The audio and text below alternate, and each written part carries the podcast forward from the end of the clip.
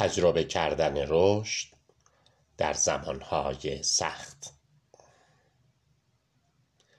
من یک عضو اس ای هستم که چند وقت است به عنوان یک سرباز ذخیره در یکی از این همه کشور جنگ زده مشغول به خدمت هستم.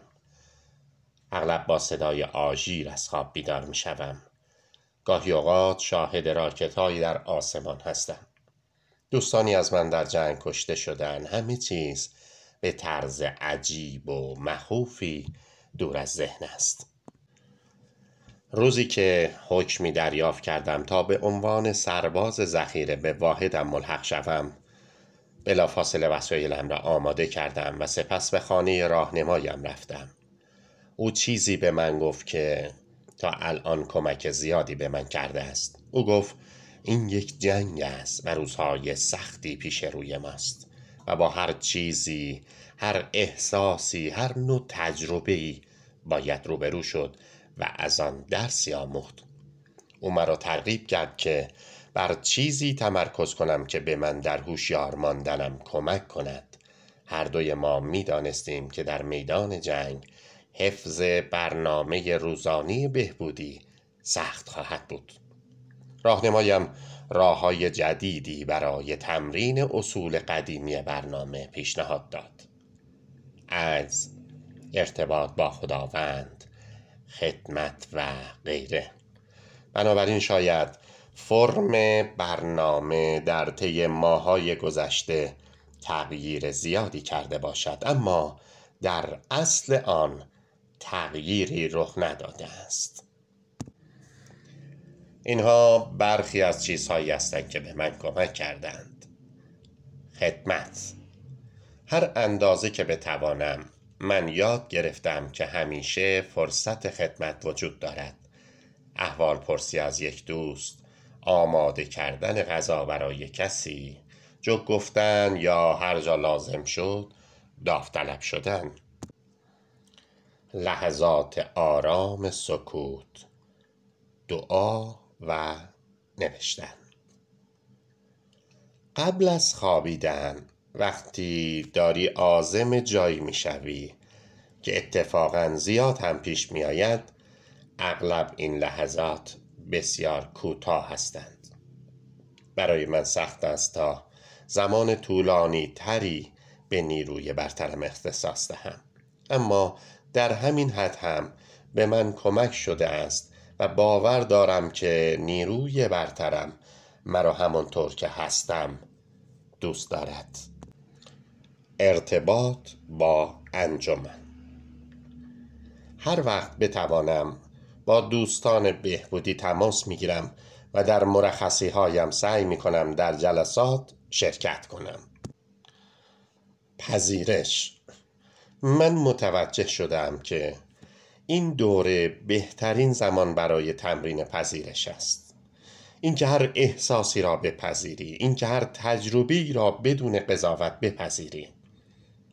همانطور که در صفحه 417 کتاب بزرگ ذکر شده هیچ چیز مطلقا هیچ چیز اشتباها رخ نمی دهد وقتی باور این مسئله برایم سخت است سعی می کنم این را به خداوند بسپارم.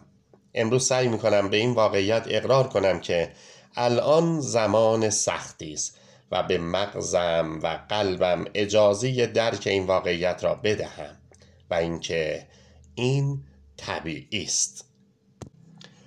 تمرکز بر چیزهایی که برای من خوب هستند.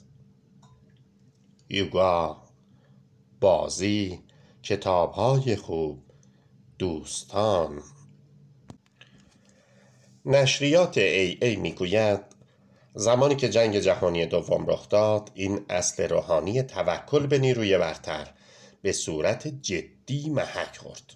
اعضای ای ای وارد خدمت سربازی شدند و سراسر دنیا پخش شدند. آیا آنها قادر بودند انضباط پذیر باشند؟ زیر آتش جنگ.